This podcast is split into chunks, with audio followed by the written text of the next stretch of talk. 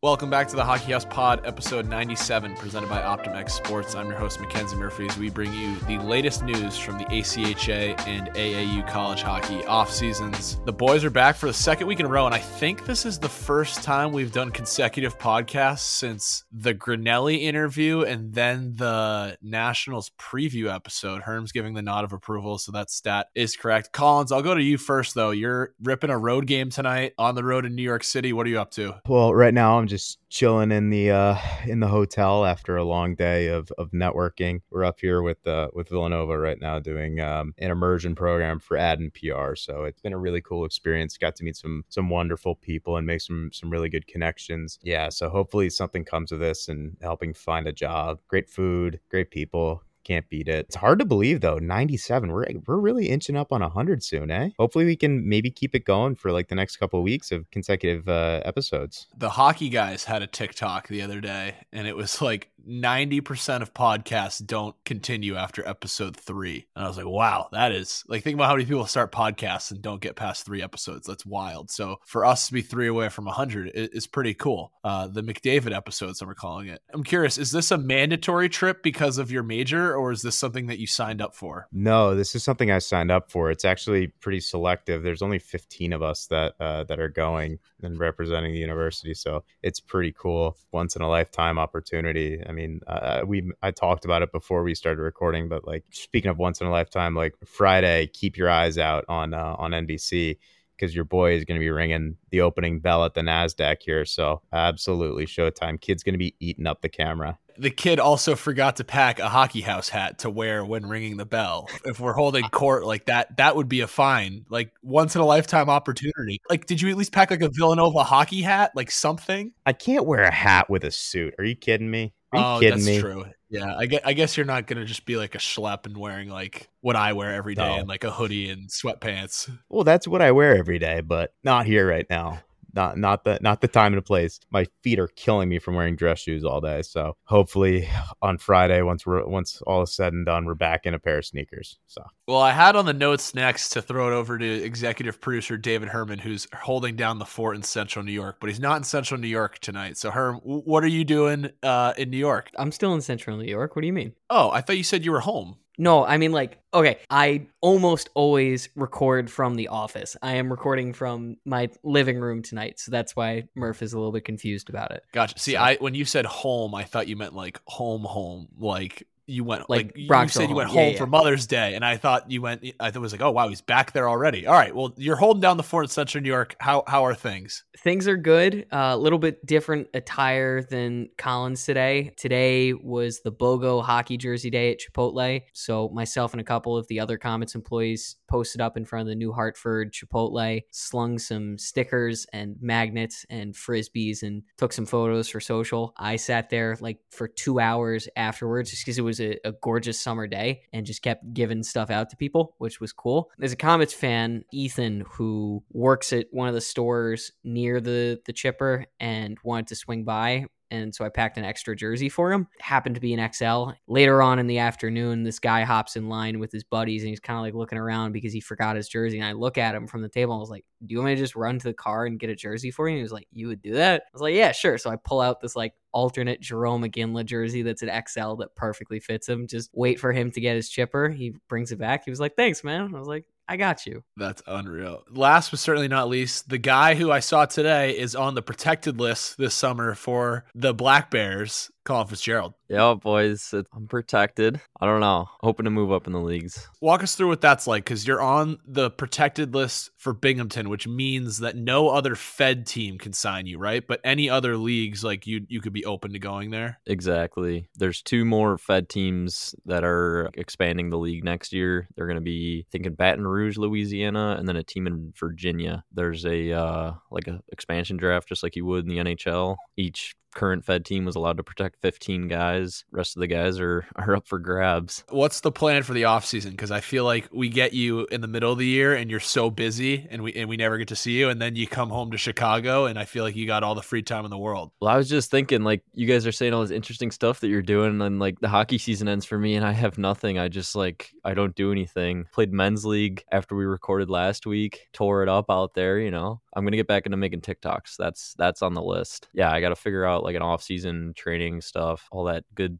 good jazz. Putting together a highlight video right now from uh, this past season.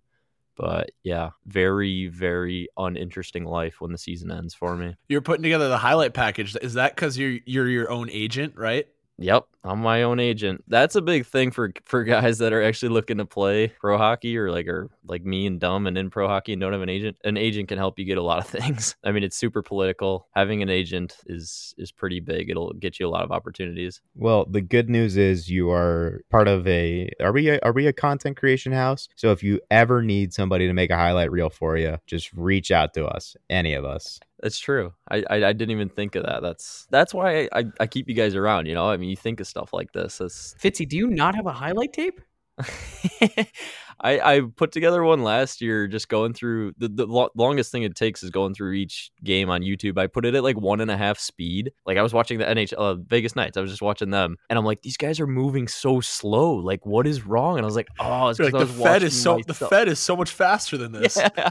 it's because I was watching one and a half speed because I was just trying to like get to my shifts, like skip through stuff to make it go faster. And uh yeah, so it's just a complete eye optical illusion. It's hilarious. Well, we have 31.7 thousand followers followers who might be interested in watching this highlight package once it's done. Maybe that's how we we could be your agent. There is one I I threw it up on YouTube from last season. It got it got three thousand views. You know, I mean, it's pretty good. That's awesome. Well, best of luck creating this highlight package. We're, we're, looking forward to seeing it. I am on Silver Lake in northern New Hampshire. I've got one pod in me from New Hampshire before I go to New York for the summer. I was actually thinking my whole TikTok feed has been like New York City intern life hacks. And I just, I don't know if my phone is listening to me. These haven't popped up until the last couple days. Instead of watching them, I just wanted to put out there if anyone has any New York City intern hacks, please DM the Hockey House Pod. I would love to hear them from some ACHA and AAU college hockey guys and not from some random woman on TikTok. So uh, feel free to send those my way. I'll be heading to Staten Island on Thursday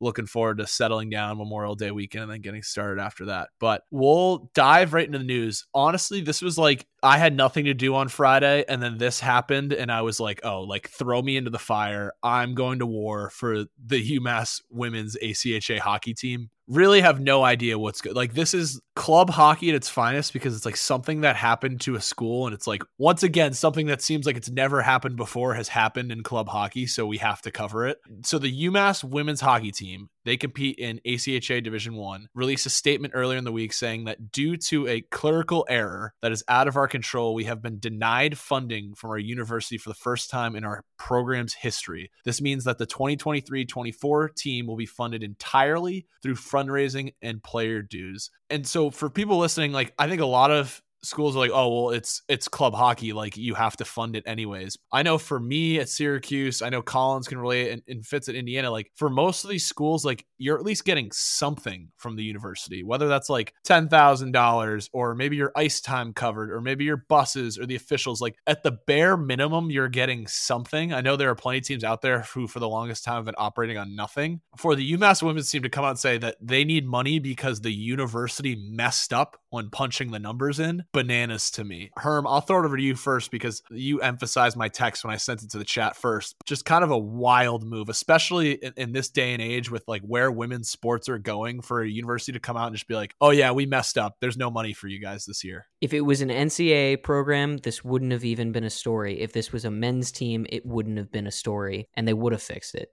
This is so, so incredibly frustrating to see them get thrown full force under the bus like this. I cannot even conceive how a clerical error, quote unquote, whether it was human error, whether it was intentional or anything like that, it is mind boggling that they now have to raise this amount of money on their own terms. It's a joke. And I, I tweeted out from our account, it was like in parentheses, it said like oh, we made a we made we have an issue. Don't worry, we'll just not give the women's club hockey team any fundraising. I'm sure no one will notice. Like I, we haven't heard anything from the men's ACHA team that just won the national championship. Like they sent it our way too, and they're like, hey, like our women need some help. Like anything helps at this point, like to get the word out. So from what I understand, like they're getting the same amount of funding that they normally get. Maybe somebody can can chime in on that aspect. But crazy to me that even if they did make an error, like why wouldn't they just take a little bit from the other clubs and then help them out? Like wild stuff. Uh, the first thing that comes to mind with this though is Title IX,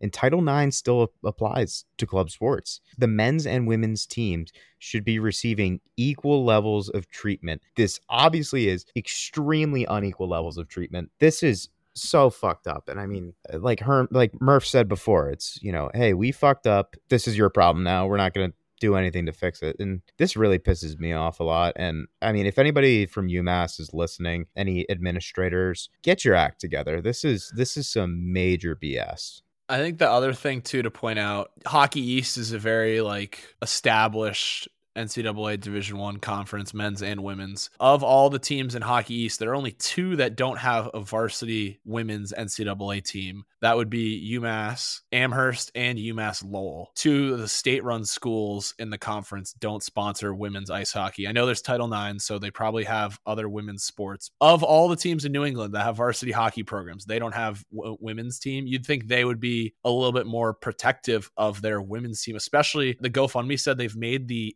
ACHA national tournament 18 of the last 20 seasons. Like a, a program that that good and is representing your school at the highest level of club sports should deserve a little bit more respect. They also said in the GoFundMe, our location, Amherst, Mass, poses a challenge for travel since there are only three opponents in ACHA Division 1 that are within a single bus ride. This forces us to either fly or take 2-day bus rides to the majority of our away games, both of which are very expensive. We are also responsible for expenses related to game and practice ice times, on ice game officials, equipment, uniforms, hotel, rental vehicles, EMTs for home games, and our coaching staff. So they have raised 5,000 of the 45,000 that they're looking. As always, the link is in our bio to learn more and help support the cause. But just ridiculous. I think like half the battle is getting these girls fundraising, and then the other half is like fighting this so they don't have to fundraise that whole total because, quite frankly, this is ridiculous. Um, on a different note, we mentioned last week the tragic passing of Oregon Duck Dayton Clark. They are doing a shirt fundraiser. Uh, the Oregon Ducks hockey team is raising money to help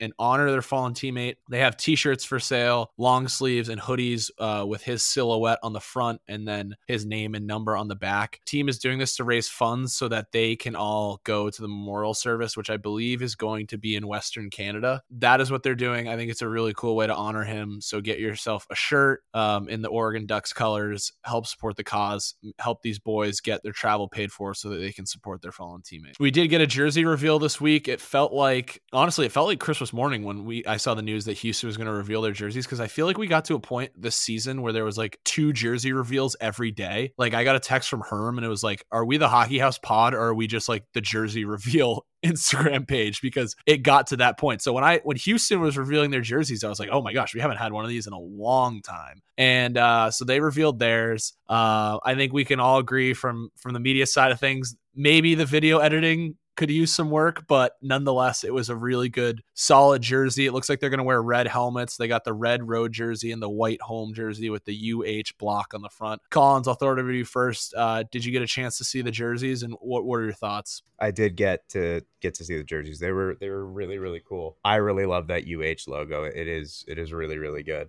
As as the hockey house video guy, I do think the video needs a little bit work a little bit of work. So feel free to reach out if you ever need a little jersey reveal video. But they they turned out great. I cannot wait to see these things once they are done production. I will give them the benefit of the doubt. It is tough to like reveal jerseys before you actually have the physical jersey and we did that at Cuse because we wanted to before the jerseys actually came out we wanted to sell jerseys to help fund the new jerseys coming in so sometimes you have to take that route of unveiling them on the graphic. So I think they did the best with what they could. But Herm, I'm curious, did what did you think of the jerseys? Looks like a clean classic college hockey jersey. Yeah, took the words out of my mouth. Pretty standard looking. X jerseys did another solid design on this one. Uh, echo the point about the video editing a little bit. Clean overall, and it'll look good in a very very solid Texas jersey scene. I was gonna say, Fitz, you can't go wrong with having the uh, the interlocking U in the you know on the front of the the jersey, right? What like their University of Houston? Like what's the what's the, The uh, Cougars. Cougars? Okay. I don't know. I don't think they have like a Cougar logo. I think they just have the UH. The one they have the patch on the shoulder where like the little Cougars like holding a hockey stick. That Yeah. would be sick if they put that as like I'm literally getting a call from Houston right now. Swear to fucking God, no idea what this number is. I You swear- have to answer. it. not planned. I have to take this. I have to take this. Hello? It was a spam call. It that was very anticlimactic. I'm I'm very sorry, boys. That was that you could not make up that. it's the video editor from Houston. They heard us talking about about the video and, and they called. But Fitz, I was like, it's like uh, Indiana. You can't go wrong having the school logo with the interlocking U on the front.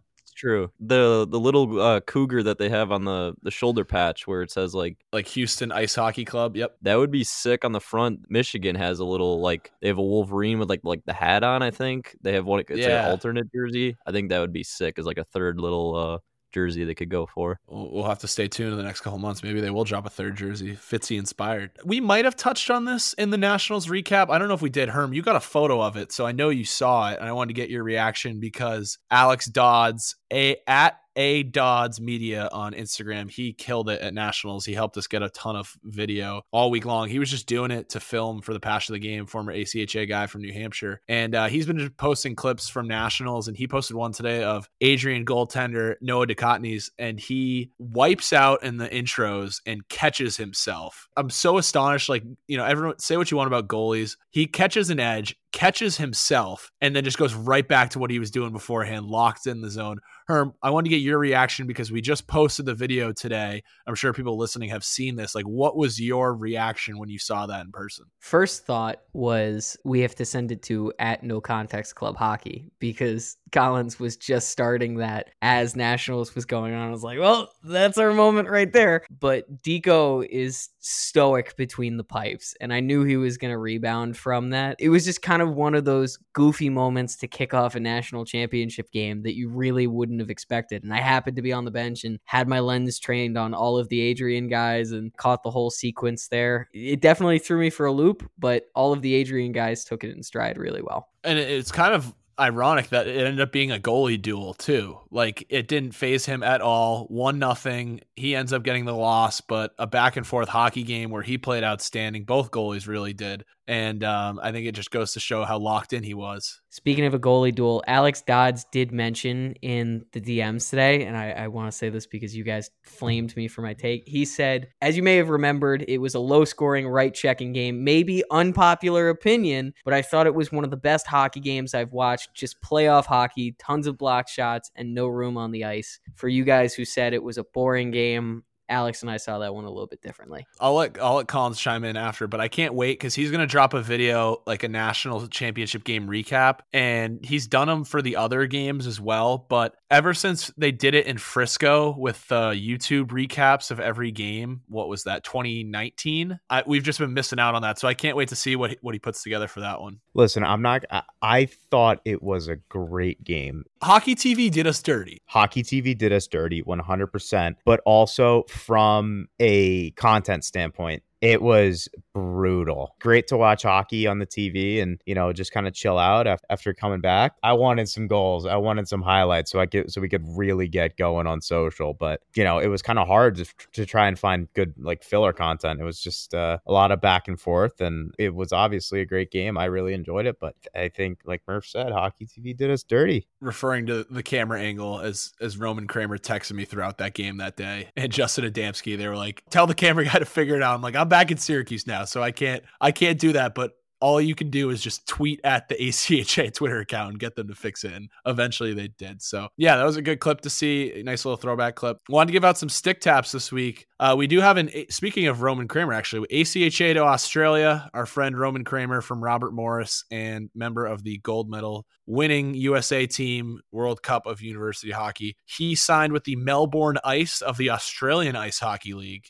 He actually joins former ACHA and Syracuse Orange goalie Austin Lefkowitz, who recently came out of retirement to sell, sign with Melbourne. We got this DM a while ago. He actually last played pro hockey back in the Fed in 2016 for the Danbury Titans. Came out of retirement this season to play for the Melbourne Ice in the Australian League. So we got, got a couple ACHA guys on the team. I'm sure there's more ACHA guys in this league, but for right now, Melbourne Ice, that's our team. Uh, shout out to Roman Kramer and Austin Lefkowitz. And then speaking of the Orange, I did want to give a shout shout out to the alumni president of Syracuse University, Ryan McNaughton.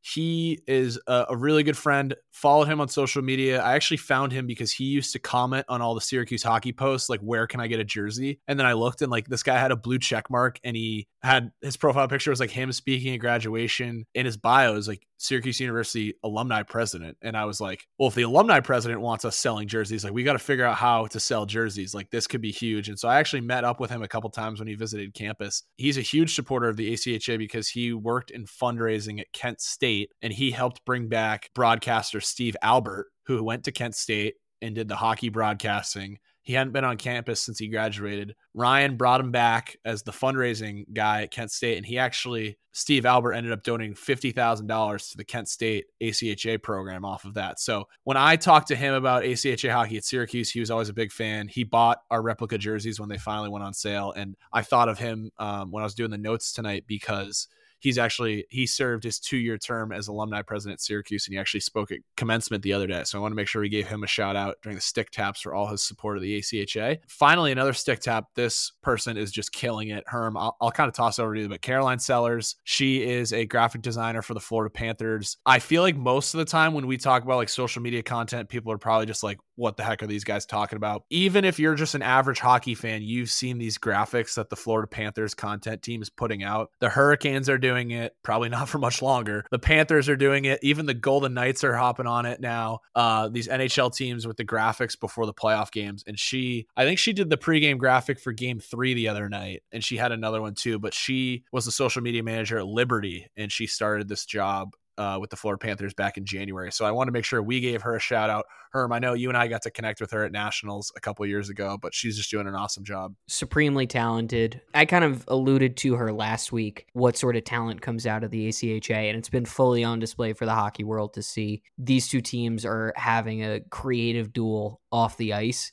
And it's so, so awesome to finally see hockey Twitter and then people beyond kind of appreciate how high quality graphic design is uh, in the NHL landscape because often it feels like that spotlight goes to other leagues. These teams and Caroline specifically are finally getting their their fair shake. Definitely. Friend of the show, Caroline Sellers, killing it for the Florida Panthers. Speaking of friends of the show, we have a very special guest this week, longtime listener and friend of the show, Stony Brook goalie Thomas Sullivan is going to join us. And as always, this one is brought to you by OptimX Sports. They provide teams the opportunity to build and manage their own website. Be sure to check them out using the link in our bio. And if you're interested in signing up, be sure to use our referral link at optimxsports.com slash sign up slash hockey house pod. I'm going to pull it up right now because there's a bunch of teams hopping on the bandwagon this week and signing up for OptimX Sports. I know I gave them a shout out last week. The coaching staff at Kansas, I believe the Jayhawks have signed up for OptimX Sports. Texas Tech Hockey is joining OptimX Sports. And uh, the University of Kentucky is joining OptimX Sports. That is a huge one. Um, and the women's team at Michigan State. And last but not least, the University of Texas, too. So that's a, that's a big one as well. As always, if you're looking to up your team's appearance online this offseason. Make sure that you're looking the part, start earning revenue, all these kinds of things. Open up a team store, head to optimxsports.com. Now to our interview with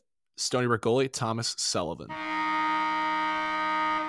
We are pleased to be joined by a good friend and longtime supporter of the show, Stony Brook goaltender number 35, Thomas Sullivan III. Sully, welcome to the Hockey House Pod. First time, long time, Murph. It's about time. Better late than never, but I'm happy to be here. We figured we'd get you on afterwards. We figured there, there'd be more to share after y- your career was over. But I mean, congratulations on graduation. What have you been up to the last couple weeks? How is that kind of wrapping things up at Stony Brook? I mean, it's it, has been a surreal past couple uh, couple weeks or and probably a month or two. Yeah, like you said, I wanted to wait till I graduated to come on because I didn't want to give bulletin board material to any other teams or anybody else in the league or the conference. The last couple weeks just been wrapping up school, graduation, packing up my hockey house at school. Um, literally just finished moving back home yesterday, um, and just trying to get everything in order before uh, before the big boy job starts uh, next week. What can you share with us? What's what's the big boy job? Yeah, so I got uh, I came back this year for Stony Brook for my MBA in healthcare management. So I'm going to be working for Northwell Health. Um, they're a major healthcare player on Long Island. Um, so I'm going to be uh, doing a financial analyst role for them. It's something that I grew interested in the past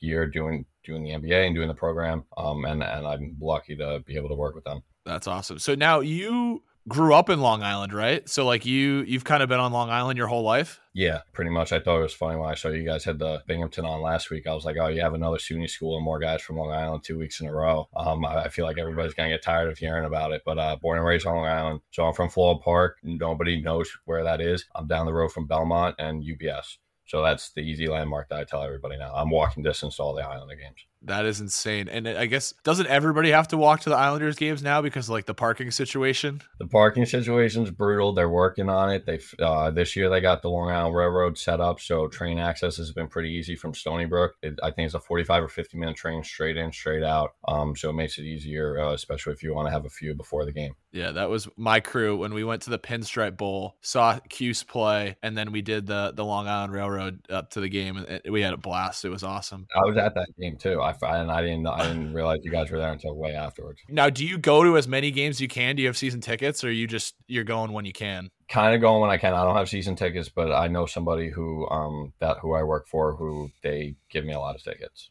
Well, it's funny you mentioned like last week we had kids from Long Island on who went to Binghamton. You're a kid from Long Island, and that's kind of where like your hockey, your pre ACHA career starts in Binghamton. Like, walk us through deciding to go to Binghamton and play in the NA three. Right out of high school, I made the decision. I'm playing juniors. My parents were supportive; they were all on board, so that helped a lot. The first two years out of high school, I played, uh, or my senior high school and the year after, I played for the Metro Moose, which was the old MJ League. That was an experience and a half being I was 17 and I was playing with I was in I'm in 98 I was playing with 95s that were age outs. It was learning experience and a half so I played two years there and then they folded team got sold whatever and and I was I was past that. So it was time to look on to something else. So naturally I fell for the beat. I went to every single NAHL pre-draft camp that I could. Um literally all of them driving distance to me. Um and one of them uh, the guy that ran Binghamton at the time, Ray Welsh, saw me, liked me, got my number, was like, hey, if these don't work out, come to Binghamton. And I looked into it and I was like, I'm in. Honestly, like that first phone call with him is like the six degrees of my hockey career. It's all started with that. Like I saying yes, I'm moving away from home four or five hours upstate and and playing up there. I had uh I played two years there. It, it was an unreal time. I always describe it as I was a college kid before being in college because Bing- Binghamton's awesome. It, it's a college town. I mean, you know, being uh, Syracuse not too far away. It, it's a college town. I'm just playing hockey. I'm working out in the morning. I'm practicing twice a day, and then there's nothing to do after that. It, I had a lot of fun up there. Former guest of the show sent in a question and, and made sure we wanted to ask you about it um, from your time in Binghamton. Hunter Keppel from Concordia was asking. He said that your first day in Binghamton that you bought your goalie stall for a hundred bones. That's a true story. I mean, it was juniors, so guys are constantly coming in, getting moved around. If I remember correctly, we had like four goalies, three or four, whatever it was, and a new one was coming in. I had like the goalie stall from the whole year. The kid that came in who ended up being our starter and he was gross. And I still talk to him all the time. Coach was like, Hey, Sully, like pack up your shit. Like you have the chair in the corner. I didn't even have a stall. He was like, You have the chair. And I was like, coach, like, no way it's not happening. And he was like, you guys figure it out. I looked at the kid. I was like, name your price. Not thinking he, I thought he'd say something astronomical. He said a hundred bucks. I had a hundred bucks in my wallet. I said, here, take it. You go sit over there. That first year in Binghamton, I played like three games, less than three games. I think I played two and a half. I was having a, a fun time, but I wasn't playing. Like I was scratched every game. I had like not a whole lot hockey wise going for me. I'm like, I'm sitting in the stall. This is like the only thing I have going for me. So that is a true story. Keppel has other stories to tell from Binghamton too while he was there, and I'm happy that's probably the only one he brought up. you, oh, you also mentioned like being in Binghamton at this time. Were the Sens there? Is this the Binghamton Devils? Like, were you going to the AHL games? Yeah, so it was the Binghamton Devils. The billets that I lived with were uh, same thing. I lucked out so well. They were awesome people. I still talk to them too and have a great relationship with them. They owned a deli in Binghamton, and their main thing it wasn't like a normal like New York deli, city deli that I was used to. Little less busy, kind of not as structured or the same kind of menu items and stuff. But their main thing was like sausages, like sausage links, patties. That was their go to. And they had sponsorships all across town, different companies, supermarkets, the minor league baseball team that's up there, the hockey team. So they had all these advertisements. So they had season tickets uh, for both years I was up there. So same thing. If it nothing to do at night, the Devils were playing, we went to the game. And a lot of nights it was dressed like a seat night because it's a Tuesday, Wednesday, Thursday. Nobody's going to a game, but the weekend games on like a Friday or Saturday, it was packed. It was a great time. The team wasn't that good when I was there, but a lot of the guys on the NHL Devils now were playing in Binghamton when I was there. So it's kind of funny to be like, yeah, I remember watching you like your first second year in the AHL. The guy that you you bought the stall off of, where where did he end up playing after being in Binghamton? This is a crazier story. So he was from Minnesota. He was a year younger. He's a 99 and he played same thing like 2 years in the NA3 was like if I can't make the NA, I'm going to school, I'm not doing this. And that's ended up what happened. So he went back home to Minnesota. He went to school at Minnesota Duluth and he was playing on their ACHA team. I think it was last season. Their men's program, their NCAA program, their third goalie like got hurt, season ending, like something bad. They needed a goalie, and he was playing on their ACHA team. He got called up to the varsity program for the whole year only had to dress, only had to practice and dress home games, didn't have to travel. Got free gear, free everything. It was new year to him, but it was stuff that they had stored from other guys, and he was on the team for the whole year. I was like, that's insane. All you have to do is get dressed and sit on the bench. Like I do that now, and you got to do that at the NCAA level. It's crazy for a natural, for like a national contending program in Minnesota Duluth. Like that's insane. I mean, that that's the dream right there. That that's pretty funny. You mentioned getting to meet the the Devils GM at, at, at a spot in Binghamton. What was that like? You said it was one of your more memorable off ice experiences playing juniors. Yeah, it is. So literally the last one of the last nights I was in Binghamton, like I just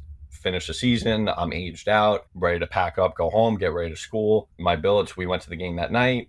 Last home game, whatever they win, they lose, whatever. Game ends at like nine, nine thirty. I told my billets, I'm like, listen, like, leave me downtown. I'm just gonna head to the local watering hole and wait for all the guys to get here. And they're like, okay, no problem. Like, you know, we'll see you tomorrow. Like, get home safe. So I went to the bar early, knowing, I mean, I was underage, obviously. So I knew that if I got there early, I'd just get in no problem. So that's what I did. And I sat at the bar and I waited for all the other guys to get there. And I'm sitting there. Was, this is the end of March. So it's March Madness is going on. I just sat and watched the basketball games. And all of a sudden, this one guy, nice suit, um, and his wife sit down on one side of me.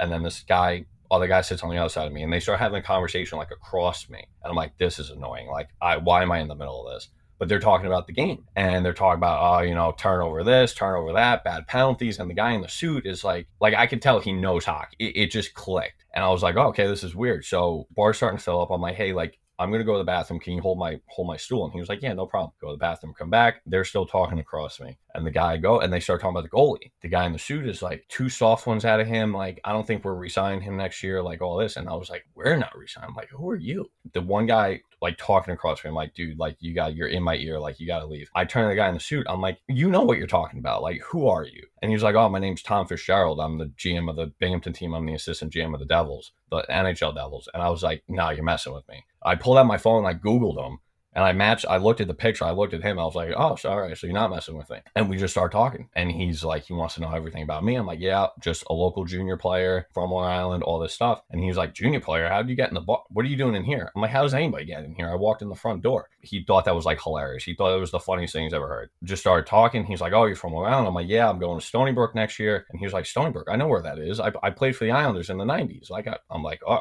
I'm like, I had no idea who this guy was. And we're talking probably like a half hour. And then I'm like, hey, watch my stool again. Like, I already broke the seal. I'm like, I got to go back to the bathroom. He's like, no problem.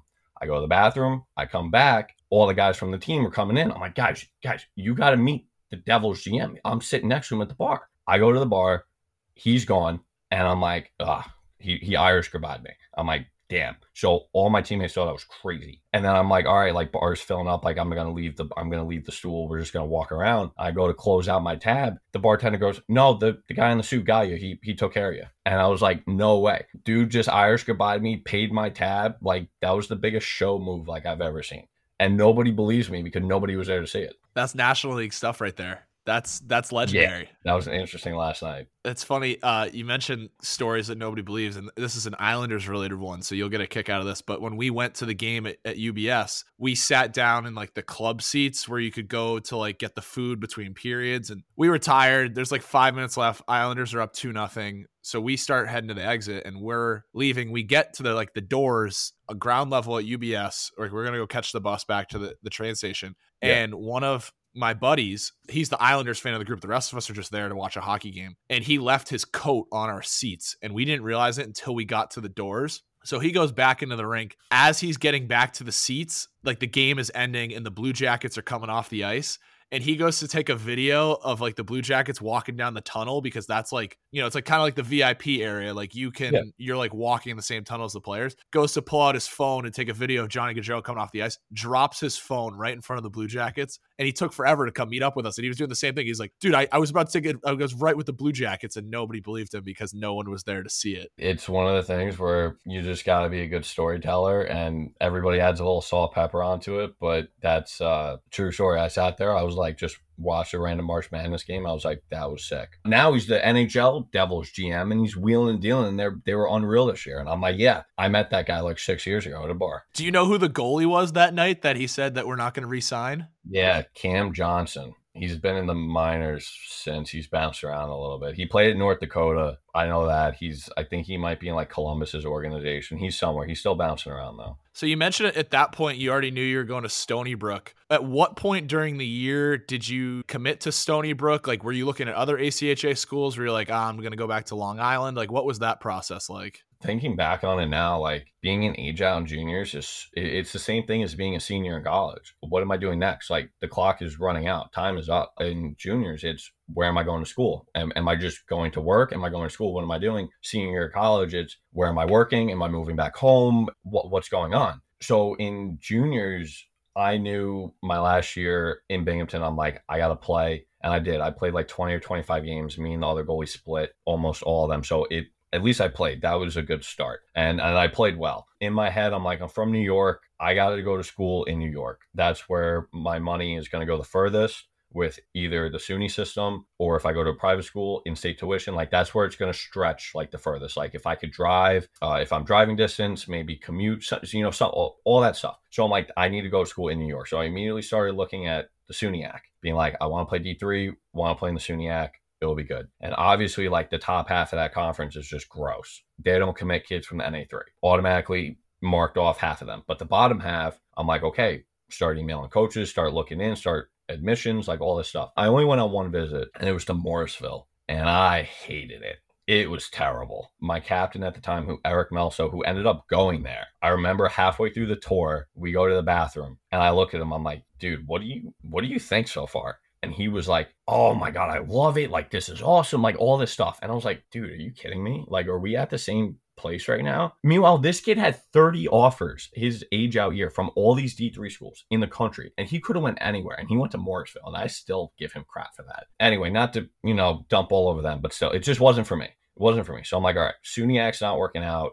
I gotta look ACHA, looking at in-state schools close to home, stuff like that. And then I'm like, if I'm playing ACHA, I'm like, I want to go to Stony Brook. I'm an hour away, less than an hour away. I knew the team, I knew the program, I know all about the school, I knew guys that were there before. I can do this. My grades were really good in high school. I took a lot of AP classes, did really well. So getting in, easy. Like my coach um, always joked that like, you know, he's got to help kids get in left and right. He didn't have to do that for me. Just got in easy. And then it was just about him, like, you know, sending him highlight films, getting on the ice, having him just look at me, being like, okay, yes, I like you, you can come. That was the hardest part. Um, so that took a little bit of time. But then once that happened, he said, yes, like, I want you on the team, I want you here. I was like, boom, this is where I'm going. And it became official. So that was like the end of February. It would have been the end of February, like my age out year. So we still had like playoffs and like nationals and like probably a whole month left. So a little bit of time. But that's how that that's how that worked out. And it's crazy too, just like how far everything has come in the last couple years. Obviously, a lot more junior hockey teams and leagues now, but it even feels like at the time, like guys from the NA3 are looking between NCAA D3 and ACHA Division 1 like very rarely now are you seeing NA3 kids going ACHA Division 1 especially to to you know some of the top programs like the Stony Brooks out there. I'm interested once once you got to Stony Brook your freshman year what was your welcome to the ACHA moment I feel like I got a good one. You know, move into the house, low background, like all the guys on the team live off campus in housing, suburbs, residential. Like we're all, so when you say like the hockey house, we have like six of them. So it's just about like which one we're going to for whatever night. So the house I was at, move in, get settled, all this good stuff. Training camp started the week before classes started. And then I think it was like the first week of classes, whatever. So like training camp's over, you know, running, sprints, scrimmages, you know, all that good stuff. So last day, and our coach was like, "Hey, like we have the club um, or the team golf outing tomorrow morning, and we need all the freshmen, all the rookies to show up and volunteer the whole day." And I'm like, "You got to be kidding me!" We were on a golf course. We had to be there like seven in the morning. So like I had to be there at seven. It wasn't around the corner. I had to be up at like five thirty six. I'm like on like a Friday or Saturday morning. I'm like, this sucks. And I'm like, I have to volunteer at a golf course all day. It ended up being really good. We get there, you know, the guys setting it up were really nice, told us what to do, where to go, all this stuff. So it was cold, it was raining, it was like miserable. It was not a good day. So we're sitting outside all day. We're doing taking care of business. We come back inside. It's like lunchtime. The day's over. Everybody played. The guy running it, um, one of our alumni, he actually goes to Syracuse Law School. His name's Stan Brewster. He was running it, and he was like, "Hey guys, we're doing a raffle. Thanks for helping out. Thanks for volunteering. You guys don't have to buy raffle tickets here's a couple go put them in whatever you want you know on us. And i'm like okay word. So i go to the table and they have you know these gift baskets. They have a couple signed items nothing crazy. The one item they had a kyle palmieri signed devils jersey. And i'm like that looks pretty fresh. So backstory my freshman year my captain my freshman year was kyle palmieri's brother Devin. Kyle Palmieri was there at the golf outing. He he was participating. So I'm like, okay, we got signed jersey. I'm like, you know what? I'm going all in. I'm putting all my tickets in this basket. Like this would look sick. That was the same day we had to run. Like me and my roommate, we had to make it to freshman orientation. One of the orientation days, like we had to go like pick up ID cards or whatever. So we were pressed for time, and he was like, "So we got to go." I'm like, I am not leaving until this raffle is over because I put all my tickets in that basket, and this is the last item they're gonna call. And that's exactly what happened and they call it, pull my ticket, and I won the jersey. And I'm like, this is sick. I go up there, I'm smiling ear to ear. Everybody's like making fun of me. Half the team doesn't even know me yet. And, and I get the jersey, and then somebody somebody cracked a joke. They're like, "Oh, well, you want a picture with them?" I'm like, "Yeah, I do." He's sitting right there. So I got a picture with him holding the jersey and everything, and I was like, "This is sick. College is sick. I'm gonna have a great four years." Real bumpy road after that, but that was a solid start, and I was like, "I'm happy I came here." You mentioned the Devils jersey, but that makes sense. Like he then signs with the Islanders later on too, which is which is yeah. pretty cool. Walk us through freshman year. I know you guys. I feel like the biggest thing that I got out of your freshman year, I I didn't have time to roll back the footage to see if you were on the bench for this, but that trip to Vegas seemed like it was like one of the crazier parts of your career. You know where I was for that trip? Sitting home on the couch watching on YouTube like everybody else. I got left. off. That this would have been my second like welcome to the ACHA moment. I didn't know not everybody goes on every trip. We're coming up like November's like the Liberty trip. I'm like, oh, play ESPN, like all this stuff. Nope, got left home. I'm like, this kind of sucks. So coming up to the Vegas trip, we had four goalies. It was three seniors and me. So I was the odd man out. I dressed like a handful of games. I was in a suit like every game. But coming up to the trip, my coach is like, hey, I'm only taking three. I don't know what's up with Keats. I don't know if he's going to come. Like, he was a little banged up. He's like, oh, wishy washy. I don't know if I'm going. And I'm like, dude, like, you got to know the day before. Like, you got to change names on plane tickets. Like, what is going on? So finally, like, he goes, no, I'm going. So I was like on the on the border of going, not going, and I was just like, all right, fine. I think I got this right. Like I was the only healthy guy to be left back. Everybody else was hurt or like in crutches or you know messed up. So everybody went to Vegas me and all the injured guys, we sat at the house and watched both games on YouTube both nights and then went out. What a roll. I mean, sitting back, that, I mean, I wish I was there for that. But anytime, like you just said, like anytime any of the guys talk about the Vegas trip, I'm like, oh, yeah, man. I remember like it was yesterday. I was in the locker room after we beat them twice, like, and on their stupid little Christmas jersey night or whatever. Wild. I mean, that, that turned our season around though, because we were that first semester, we lost like six straight we dropped out of rankings at one point. verbal meme was like the episode of SpongeBob where he's running around and all the cat uh, file cabinets are on fire. Like that was our team. It was bad. And then we went to them, beat them twice in regulation, and we shot back up the rankings. And then the rest of the year, like we we played really well, and we ended up finish, finishing seventh. But then COVID shut everything down, and there was no nationals. You talk about losing six straight. I don't know if we were a part of that, but we wait, that, that shows you how long ago it was. Yeah. I think we took three of four from you guys in Syracuse. We beat you on the first night, and then I think you guys won in a shootout or yeah, it was. You know, it, it might have been overtime. It might have been the game you guys won in overtime. It was a three on zero in overtime because we had two guys blow a tire on a two on one, and then it came down. But talk about what's that like? We'll get to it in a little bit about like the art of being a backup goalie. But what is that like being like the odd man out? If you have three senior goalies in the in the rotation and you're kind of just the freshman, was there a lot of like them teaching you, or did you at times feel like you were kind of on an island? I will say, like they, the three guys at the time, Shipman, Lockwood, Keating, like they were unreal. They were awesome. Like we were so tight as a group. Like they didn't ever make me feel like that in the goalie room, quote unquote. We were so tight. I did learn a lot from them, maybe more of not what to do, maybe um, things not to do. I knew going in, I'm like, okay, I'm coming in. There's three seniors. I'm the freshman. If I look back to juniors, my first year in Binghamton, I barely played. My second year, I come back, I played 20, 25 games. I played really well. I'm like, okay, no big deal. Like, I didn't expect to play right away. Like, I knew this going in. There was no shock. There was no culture shock. There was no, you know, sitting there crying on the phone to mom and dad saying, I want to come home. I want to leave. There's none of that. I knew what I was in for because I'm like, I have four years. I don't need to play right away. That was okay. Like, I managed that. And then it's just about being I mean, you kind of talked about it already. Like, like nobody likes a goalie that complains. Nobody likes a goalie that sits there and is like miserable. Nobody cares. Nobody empathizes with that. So I just sat. I came. I worked hard in practice. I tried to get better. I tried to get our coaches to like me. Some positives out of something. You know, get along with the guys. Like all, all this good stuff. I mean, we talk about like not going on the road trips and stuff. I mean, you know, at first it sucks, but it's like, all right, you know, whatever. Because like I said, we finished seventh in the country that year. I'm like, in my mind, I'm like, if we win a championship, I don't care. I still get a ring. It was the same thing in Binghamton. We win and I'm not playing. I'm okay with that because we won. I'm a winner. I can say that. I can hang the banner. It's okay. That's kind of been the mentality like my entire hockey career. Is like if the team is doing well, okay, good. It's when we lose that's the frustrating part because then it's like, okay, I need to be better. I can't let up that one or this other kid is terrible, put me in or you know something like that. And that's where the balance is and it you know, it's not easy. It's not for everybody, but that that was kind of uh kind of how it played out what was it like in the room, you know, leading up to the, the pandemic? Like, I don't know if you remember or not, but that week of the ESCHL playoffs, they were like sent out a memo like, "Hey, keep your gloves on in the handshake line. Let's let's just be extra cautious here." The tournament wraps up, and then I remember seeing on Twitter like Stony Brook is not allowing their ACHA team to go to nationals, and I was like signing the petition, retweeting it, like this is BS, like what's going on, and then you know very quickly I mean, they were shutting down the NBA, so it, it,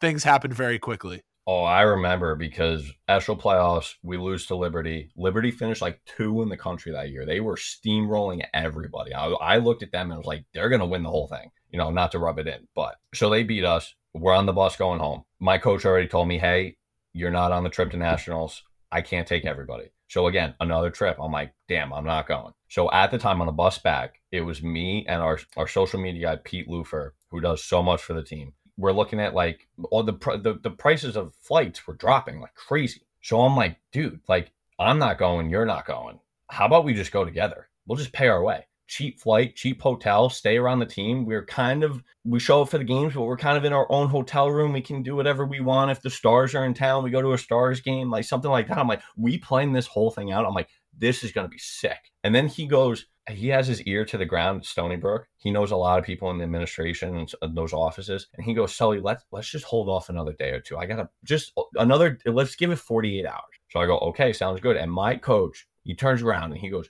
over my dead body, they'll cancel nationals and not let oh, the school won't let us go to nationals over my dead body. I got news for you. He's still alive. We didn't go to nationals. And the school was like, they laughed at us they were like not having. So like it was like the next day. I was on campus. We get the text, hey, bad things are coming. Not going. The petition. My roommate, uh, Davin Vandesilver, makes the petition. We got reamed for doing that because we were making the school look like idiots. We, we were making them look bad. We, we got 10, 20,000 people signing a petition to let us go nationals because we were the first ones. The school was like, nope, not happening.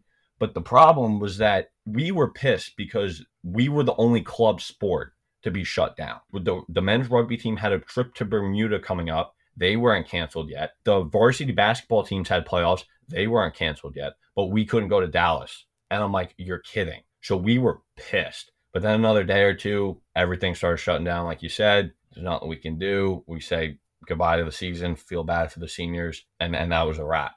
But that was how that played out. And that, yeah, I still remember all that. What was it like going into the next year? I'm assuming you guys were in the same boat. State of New York was stricter than most places. I know you guys were doing like the skill skates, kind of like what we were doing, like 12 guys on the ice wearing masks. Like a little bit different for you guys because you're practicing off campus. So I'm, uh, I'm sure there's a little more leniency. Mentally, I'm sure you're going into that year like, wow, we just had three guys graduate. Like I'm the guy. Like when is this going to get lifted? Because I I want to, I you know, it's it's my time to shine. What was that waiting game like? That was interesting because again, it's like every month it was, are we are we playing? Are we not playing? Pushing it back, pushing it back. So first thing I did was I moved back home. Like I said, I'm a little less than an hour away, so I'm like, I'm dropping my lease. The guys at the house, we let that house go. Like I'm moving home, and then it was just like trying to stay in touch. Like a lot of guys still stayed out there, where they're still hanging out all this stuff. So what ended up happening was that in the second semester, the school let us they let us practice. We practiced for three months, like February, March, and April um, our normal practice times, same thing. Like we had to split up into three different locker rooms. We had to wear masks, like all this stuff. We still had to get tested. And I was driving back. Now all of a sudden I'm commuting to school, but not for class, just to practice. And I'm like, this sucks. I'm like, we're not even playing. Why? What are we doing? But it was a good way to stay on the ice. It was a good way to stay connected with all the guys. And and that was it. And then that's when that's when the Russian stud Kazakov came in that COVID year. And I got to look at him and I was like, I am screwed and then it was that was it. Talk to us about Kaz because he he seems like a, a, character. I don't know if there's like a stereotype about Russian goalies just being characters. Like he seems like he's got maybe a little bit of Bobrovsky in him. Lights out in the crease. You look at his EP; he's just like off the charts for a couple years, and he just ends up at Stony Brook. Like, what was that like? I love Kazi. Like I said, like all the I, I will say my my time at Stony Brook, like all the goalies, we've all gotten along. If they need something, hey, give me a call. I'll help you out. Like that kind of thing um, helping each other out in the room. Kazi, it took a little bit for him to warm up for sure. You know, it was kind of quiet. Like I think the first couple practices, like we walk into the locker room, and these are like you know the normal locker rooms at the rinks. He's taking up like 14 hooks with all of his equipment and a whole corner just to himself. And we're like, who is this guy? Like, what is going on? It took him a little time to warm up, but you know, as last season started picking up and he's on fire and he's playing and we're winning, it's like, okay, this like this is legit. Yeah, he's a character. Like he he knows when to be serious, he knows when to have fun. It was awesome to sit and watch him play. Because you know what? Because like I'm I don't know, five or six inches taller than him, not the same body type, not the same styles. Like I would sit and watch him play and be like, I can't do any of that. I can't play like you. Nobody can play like you. It, it was crazy. Like I can't be like, hey, Kazi, show me how to do this because I can't do it. But I will say, like watching him, somebody said it on the pod like a long time ago. I told you, like I listen to every episode. Kazakov versus Farostek on Liberty. Watching that matchup four times a year, you want to talk about bringing your popcorn to the bench. That, in my opinion, those two best goalies in the league, at least during my time. Watch, sitting and watching them go at it, unreal. I was gonna say there was a game two years ago. Did you guys lose in a shootout there? I think that was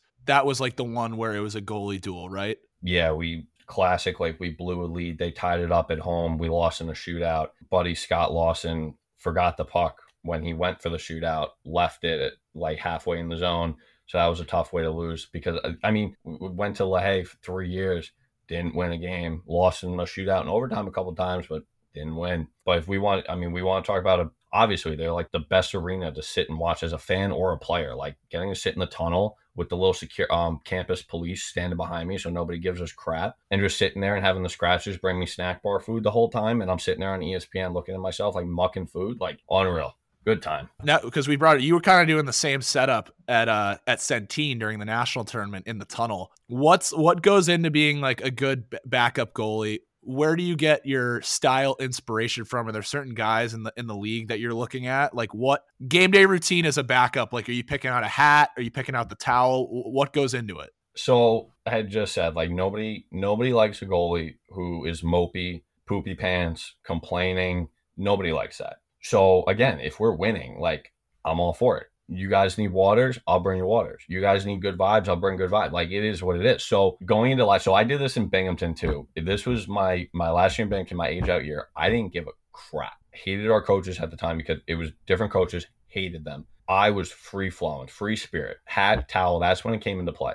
The inspiration is um, somebody who I know, Mike McKenna, who he does a lot of stuff with Daily Face Off now. A couple years ago, he would he would rate like goalie towels on tw- on his Twitter, be like the tuck, the fold, the type of towel, like all this stuff. And that was when it clicked. I'm like, I'm gonna do this. I'm gonna I'm gonna be comfortable. So again, nobody likes a goalie that complains. So last year, I couldn't do it my freshman year. I was a freshman. Like I have no leverage. I have nothing. Last year, I'm like, okay, I know I'm on the bench every day. We always rock the same hat, same Stony Brook red hat. I mean, you gave me crap in Syracuse. I had my hockey house hat, but can't show that I'm playing favors or pandering to the other side. I also didn't want to get sweat all over that one either. So had that one not happening. Always had the same Stony Brook red hat. Always had the same Gatorade towel. You got to fold it up the right way. You got to tuck it in. And it does kind of like keep the heat in for, you know, to a point. Game day warm up is the same as if I'm start. That, that was another thing that I felt like helped me so much and like be, stay loose is like if I was starting or backing up, I was doing the same thing every day. Game, you know, I'm coming to the rink, I'm stretching, I'm playing sewer, I'm doing the racket balls, I'm I'm the foam roller, like all this stuff. I'm doing the same thing. It, it there was no difference. It wasn't oh crap, now I'm playing today. Like what do I do? What do I do? Like listen to the same music. So it just kept it loose like that. And then yeah, when when we were in St. Louis, like I looked at the benches. I'm like, I'm not standing up this whole game. Like this is ridiculous. So I found the chairs on the other side. I'm like, I'm like, Garrow, if you need me, I'm on the other side. Give me a wave. I'll keep eyes on the bench. Like I'm like, I'll just, give them their space. Nobody, nobody, like everybody's like, oh, the backup's got to open the door. Nobody likes that. Like number one, who's opening the door? Like you got to hop the bench. Number one, unless you're hurt, but like no, you're in the way. Like it, it our home games at the rinks, like our trainer Penelope, who again incredible, she has a lot of stuff. Like she's legit, so she takes she needs a lot of space too. So I'm not trying to get in her way if there's an emergency. Like what am I? Somebody needs attention. Like I'm not going to get in her way. So I'm like, I'll be in the penalty box. I'll be on the other side of the ice. I'm out of the way. If you need me, I'm here. And that's it. I'm just going to try to stay comfortable and loose. I mean, like I said, like nobody, I don't need to be on the bench to know what's going on on the bench. I can see everybody yelling at each other. I can see everybody just, you know, getting at their throats.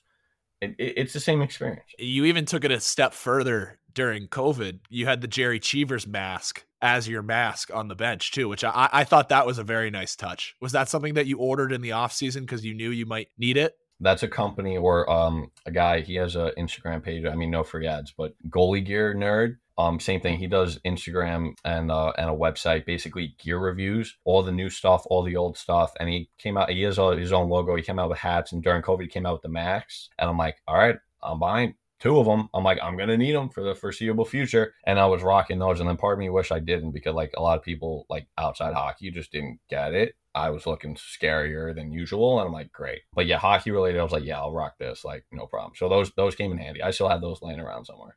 Speaking of goalie gear nerd, while we're on the subject, like what what's your gear preference? Have you always been a Brian's guy? Is that something that you got into? I flipped back and forth a couple times when when Brian's came out with their I'm I'm gonna bore you with the goalie speak.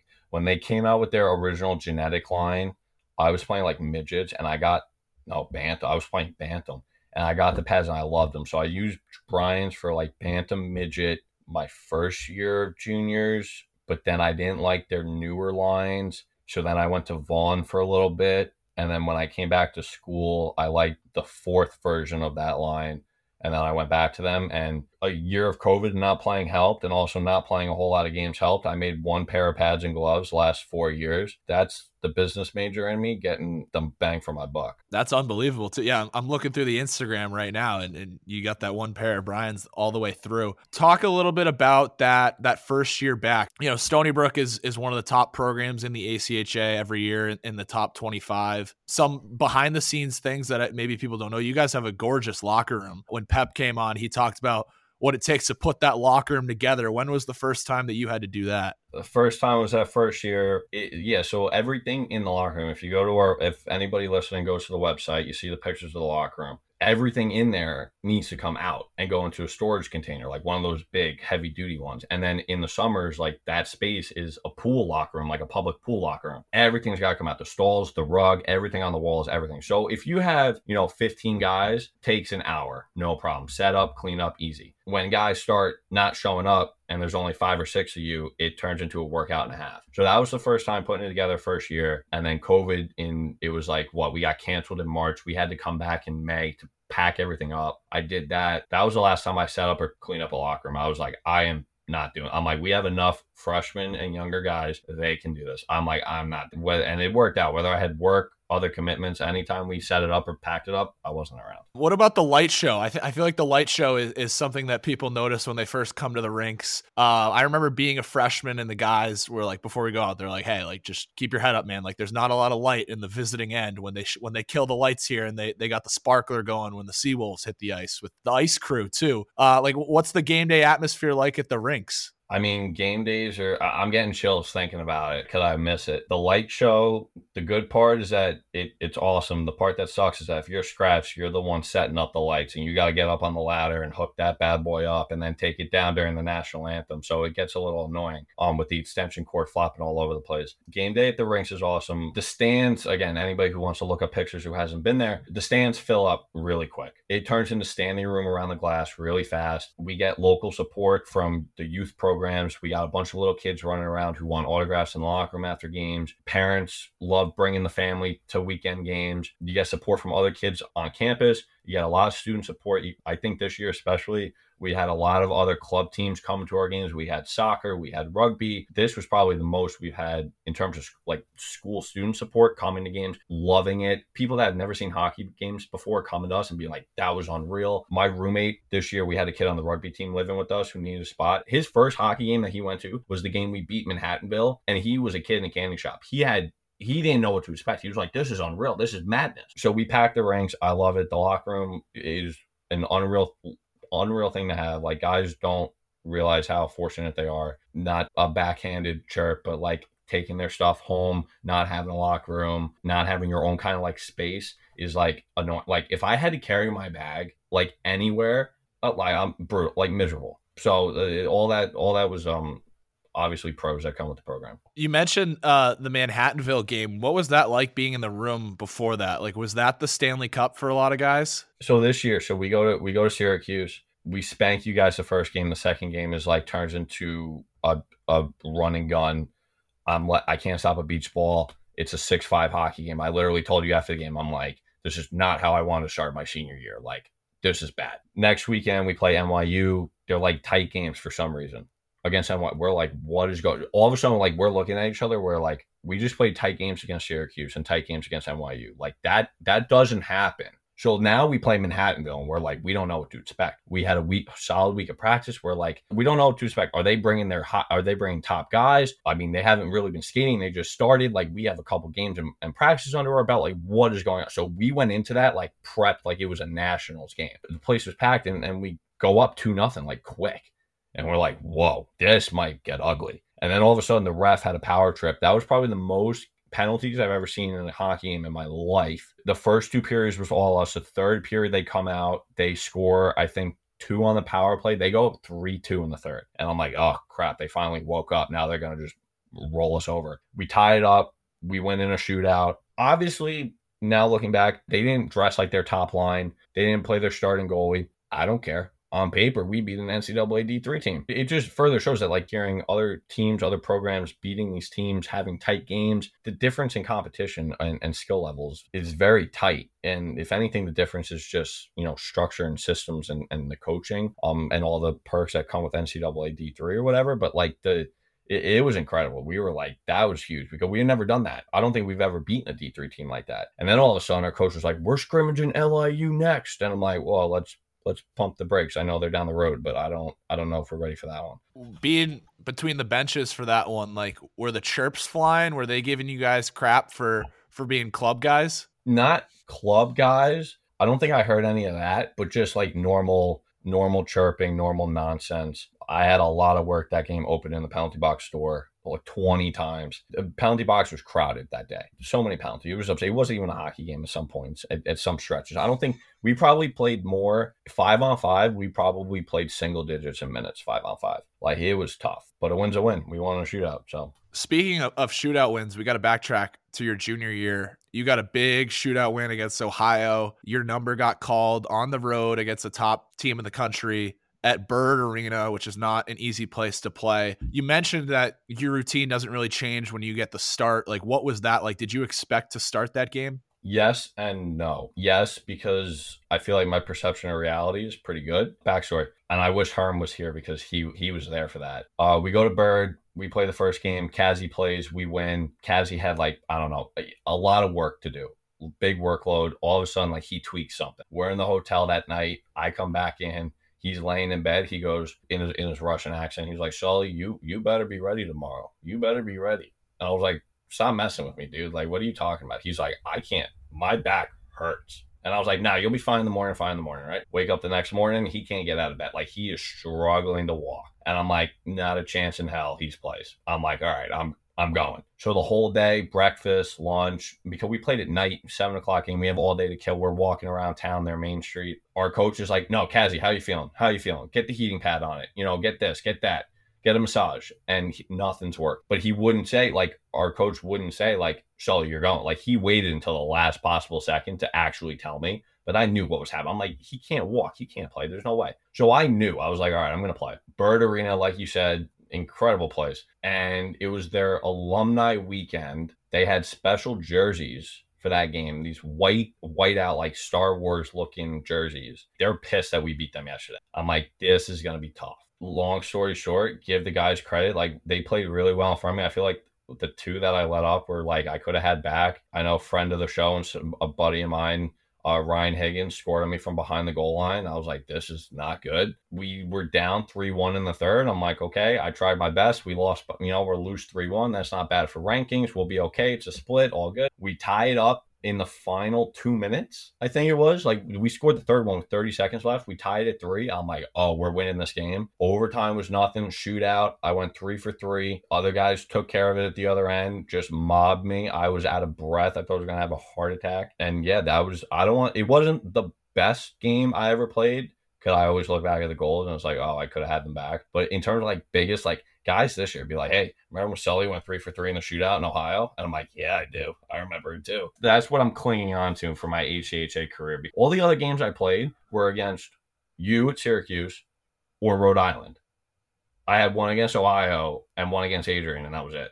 Yeah, I was looking at, at the games played on EP today, and I was like, wow. EP says you got seven games. I know at least three of those are wins against Cuse. So you, you were like the mayor of Syracuse for a while. That was I, I, I joked with you one point. I'm like, yeah, that's when Kazi gets his little gets his break. I mean, Kazi Kazi's hilarious. When Kazi backs up, he doesn't know what to do. He doesn't know where to go. Like he has no idea what's going on. It's like a, you, you can't comprehend it. So that's always fun. Yeah, a couple games against Syracuse. And yes, seven games played. I think six started. But you know what? I don't. I don't care. I had a good four years. I had fun. I got two two degrees out of it. That's all I care about. Nobody cares about your stats anymore. Once you graduate, you move on. What's this uh, amateur Korn hockey league? I saw this on your Instagram. This looked like it was a blast. Tell us about tell us about the the AKHL.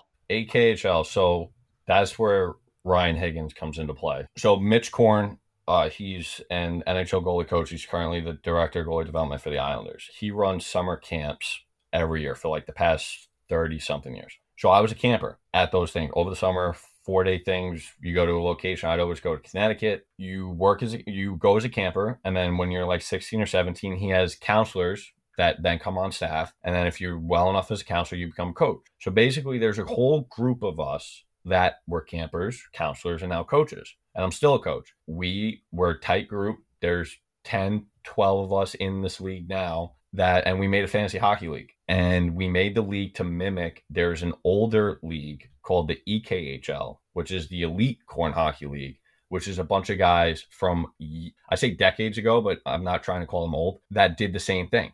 12 guys, fantasy hockey, and that's what they've been doing for years. They started like 15 or 16 years ago, and they've been tight ever since. They go on vacations together, they talk every day. It, it's this tight group. So we were like, we're the younger guys. We can make a second league. We can do the minor league system of that and do it ourselves. So that's what we did. And I won it the first year. We have a trophy and everything. You know, we have dues, we have rules, we have our destination draft, like all this. It, it is a legitimate league. I'm happy we have it because again, it's just another way of staying connected with with guys and friends, just like post hockey career, working, post playing. Like it's something else to like, you know, still talk about every day and and uh, and bust each other's balls about. I feel like we've had a, a, pretty good run so far, so I don't want to dampen the mood here. But you had it on the on the sheet before the interview. Yeah, before. You know, your for your final game at Adrian, it, not really how you probably envisioned it going, but Kaz is in there right to start, and it, you guys go down five nothing. And a little background, like you guys had swept them the year before, so I think they were probably pretty fired up when you guys came to town, and it just wasn't your day, and, and you get put in to start the second period, right? Like you said, we swept them the year before beat them twice at, on the road. Just never happened before.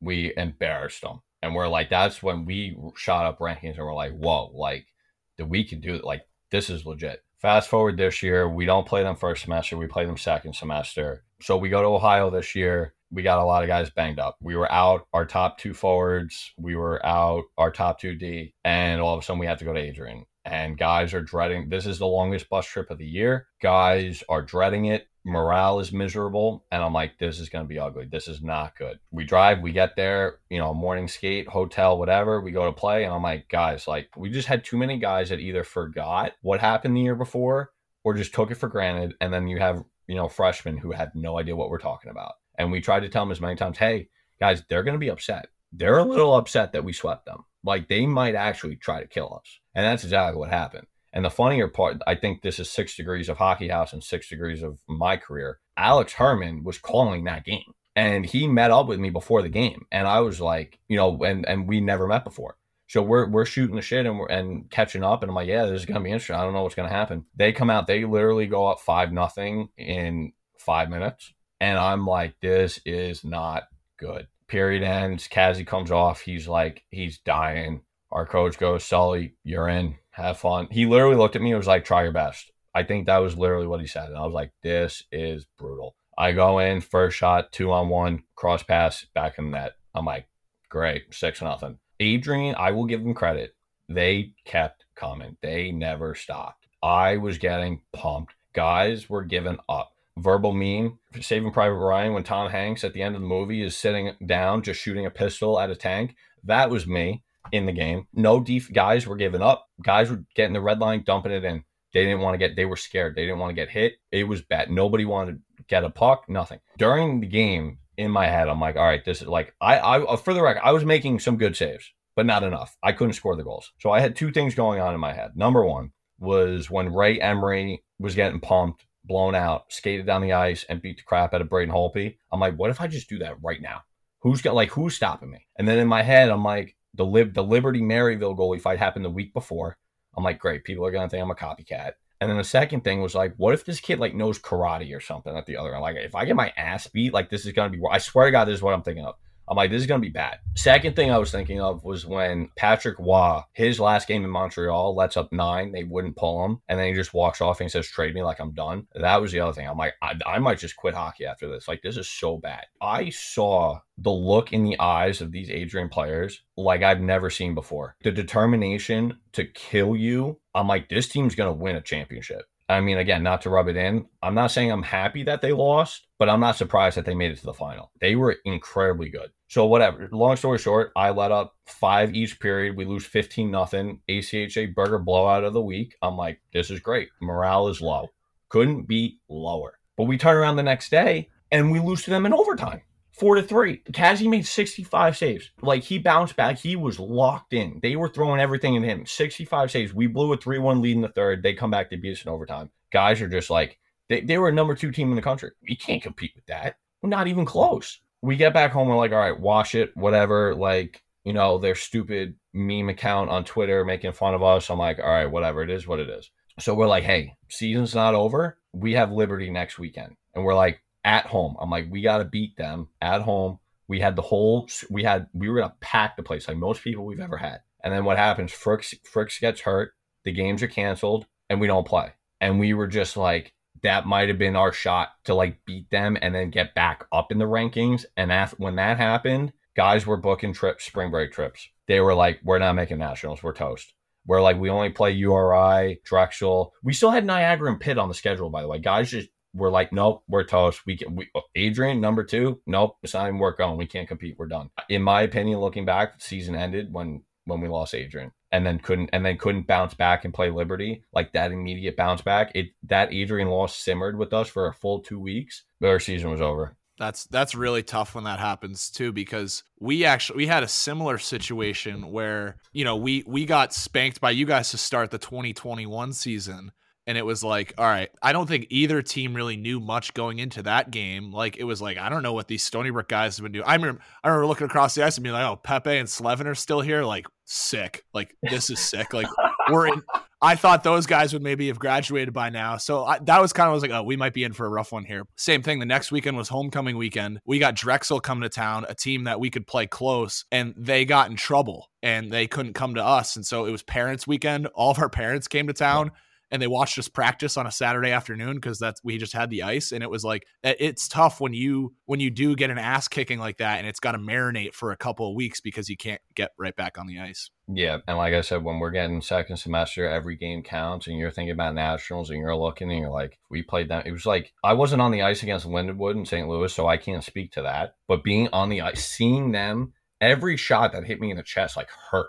They were ripping it, and I'm like, this is not good the last thing I want to say about that was like in also in my mind, I'm like, I'm done. I'm like, I'm not playing on senior night, not a chance, because now we have our last two weekends were Niagara and Pitt. When I saw the schedule come out in August, I saw our senior night was Niagara, a top 10 team. We're going to need this game for nationals. Who do we need to get a win?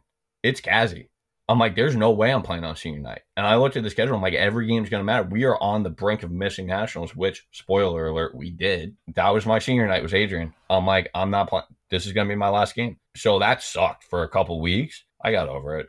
I'm good. Again, it, it is what it is. Other guys were probably angrier for me than I was because, again, nobody likes a goalie that complains. What am I going to do? Sit there and say, woe is me? Hey, I deserve to play on senior. What do I deserve? To, to play on senior night for what? I mean, we lost against Niagara. We probably would have lost if I played. T- like, what difference does it make? It, it's funny when I had other guys sitting there being angrier for me than I was. I had some. I had a couple guys saying that they were going to do a Rudy moment and put their jerseys on the on the bench and say that they're not going to play. And I'm like, guys, just just go play. Go get a win. How about you win for every other senior on senior night? Don't worry about me. Wanted to bring up former Stony Brook captain Brendan Pepe just got to lift the, the President's Cup with the Roanoke Rail Yard Dogs and the SP.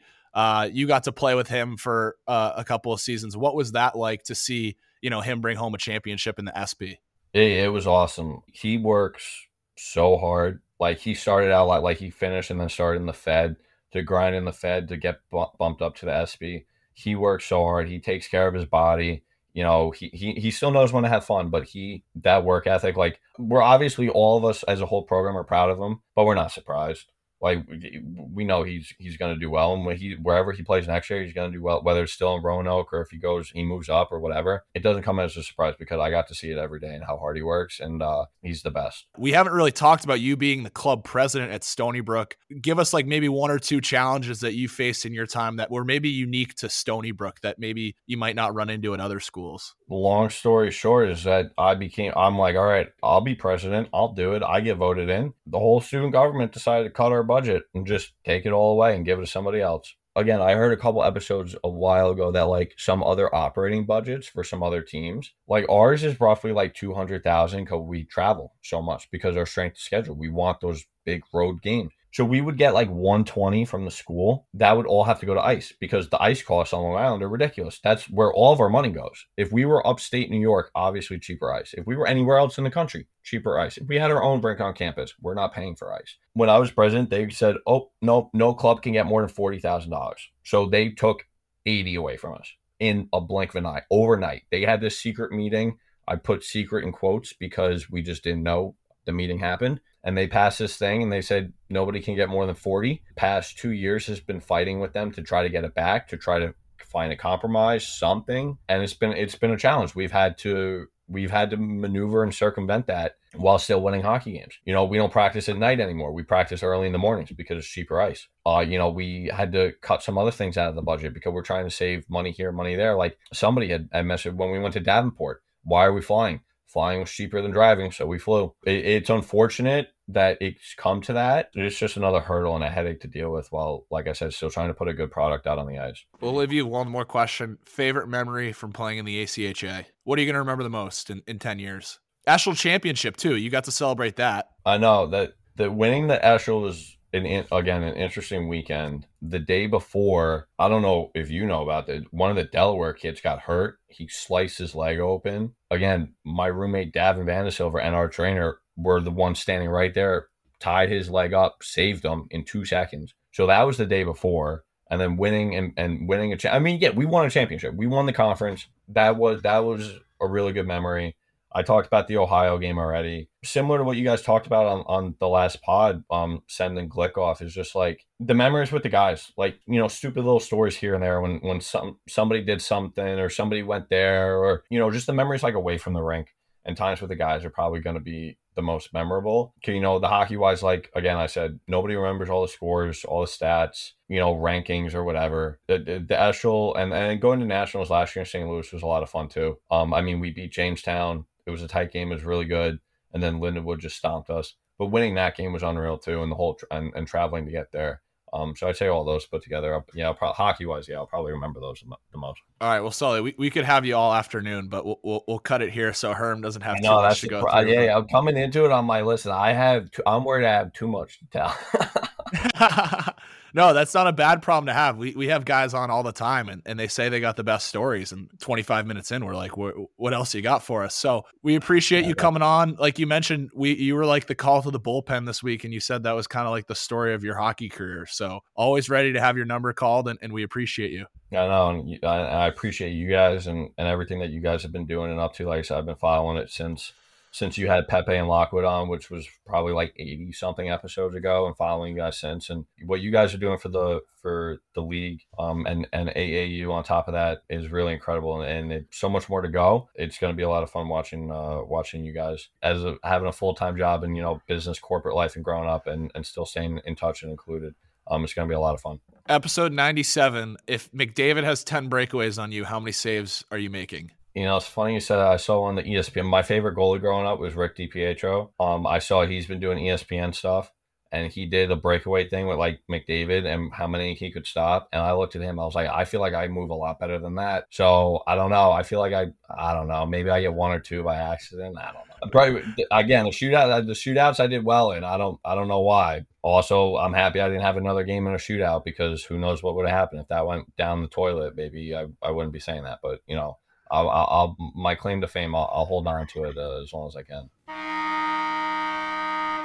Thanks again to Sully for joining the pod this week. Always nice when we can catch up with uh, you know a guy that I played against for my time at Syracuse and huge beauty. Got to catch up with him at nationals too, which was awesome and, and always a great guy around the room. I actually one of my favorite memories was walking into to Syracuse in the setup at Tennity Ice Pavilion. You actually, as the home team, you have to walk through the opposing team locker room area, and uh, Sully was wearing the hockey house hat, so that that felt like my NIL deal when I showed up for opening night and the opposing backup goalie was wearing the hockey house hat. So love his support of the hockey house, and it was awesome having him on this week. While we were taking that break between, I just saw the most ACHA thing. I don't even know if this was happening the ACHA, but the account Minor League Madness has posted that uh, a tweet from Justin Cohn. Um, I can confirm last night that the Walleye slept at the arena after having to move out of an Idaho hotel that a source said had bed bugs and mouse droppings. It was the most East Coast League thing I've ever been a part of, the source said. So basically, in the playoffs last night, uh, the Toledo Walleye were in Boise. There was a Luke Combs concert at Boise State. There was just like no hotels in the area. They converted the suites in the arena into hotel rooms, and that's where the team slept ahead of game three of I believe it's, got to be the Western Conference Finals of the ECHL. But I've heard plenty of bedbug stories in, around the ACHA, but that's wild that that's happening in the ECHL. Fitz, we haven't gone to fire it up in the Fed with Fitz. Do we have any hotel stories from this year that you can touch on? I was just thinking we we had we had a bed bugging uh, experience in Port Huron, Michigan. It was the trip from hell. It's like a eight hour drive from Binghamton and turns into 10 hours with the bus. And we had our, uh, our broadcasters on the bus and we stopped for food. Everyone, you know, got Chipotle or some, somewhat healthy option. He decides to get five guys, starts yakking on the bus uh, about two hours later. So it was just a, it was a long trip, and then we we finally get to the hotel at the dead of night. Keep in mind this was on Thanksgiving. We had to travel on Thanksgiving. Whatever, the guy got sick, but we're all just you know pretty pretty over it already. And then uh, one of one of the guys, one of our forwards, Brett Parker, finds some bed bugs in his bed. So then it was uh, then it was it was all over because everyone's like freaking out and like checking their beds. I was at the point where it's just like ah the hell with it, I'm going to sleep, like whatever. you were so tired. There was no bed bug that was going to keep you up.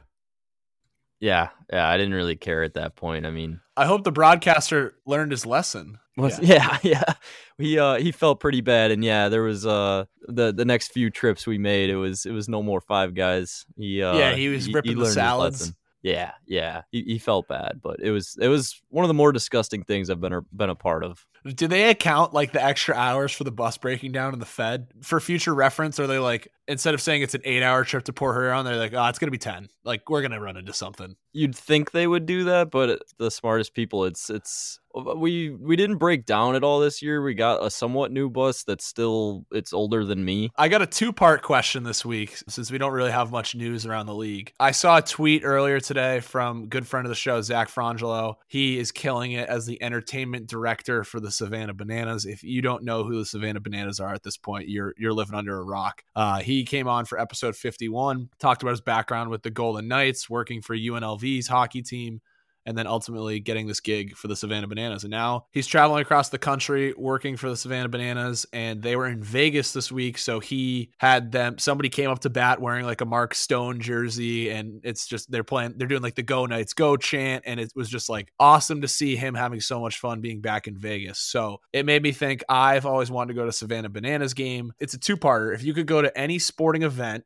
where would you go? Next part is if you could go to any non varsity college hockey game, where would you go? So I'll throw it over to Collins first. What are you going with here? If motorsports counts, I would love to go to the Monaco Grand Prix. It just seems like an absolutely electric time. Big party in Monaco and just happens to be a Formula One race going on. So, uh, as a big F1 fan, I would absolutely love uh, love it. But I don't know if that's ever going to be in the cards, considering how expensive it is there. So, more realistically, though, if we're if we're talking, uh, you know, more like stick and ball sports. I would love to go to an SHL game, like go see like Frölunda or something. Like the atmosphere there just seems incredible. You get that that soccer atmosphere in a hockey arena. I was watching a video of just the fan sections uh, a couple of weeks ago, and like they they bust out the tifo. It's wild. So uh, I think it would be really cool to to go see that for ACHA or AAU game. I'm like kind of split. I think Kentucky Louisville would be really really cool.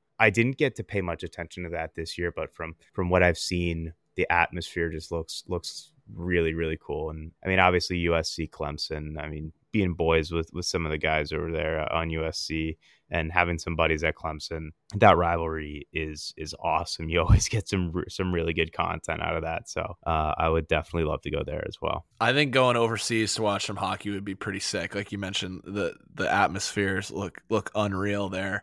Herm, I'm, I'm curious, what do you, what do you have for a sporting event of your choice? So because of my Red Sox fandom, I kind of became a Liverpool fan by proxy. Any sporting event is easily Liverpool at Anfield just because I want to see you never walk alone in person, whether that's just like a regular derby or Champions League or whatever it is. I was in the UK uh, as my present for my bar mitzvah. My grandmother was like, "You can go anywhere in the world," and I picked London. And I was going to go to a, a football match, and then the London riots happened.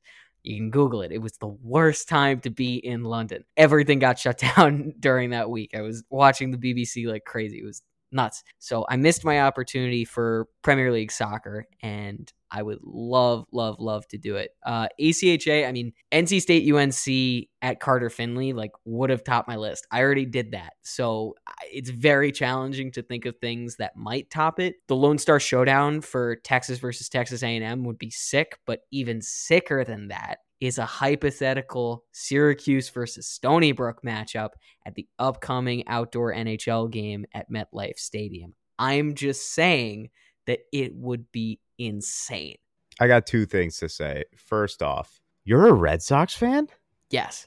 The Jewish boy from Bronxville, New York, is a Red Sox fan. For New Rochelle, New York. That's a story for that's a that's a di- story for a very very different time. Wow, that's wild. The very rare New York Ranger Boston Red Sox fan. That's ins- that's just wild. In That's- first grade, I got told by a parent on the playground to move to Massachusetts. There was No, not a hint of sarcasm in his voice. That's good. Love the love the New York New York bluntness. No, but the second thing is if Villanova Cuse gets the Garden, Villanova Cuse should get MetLife.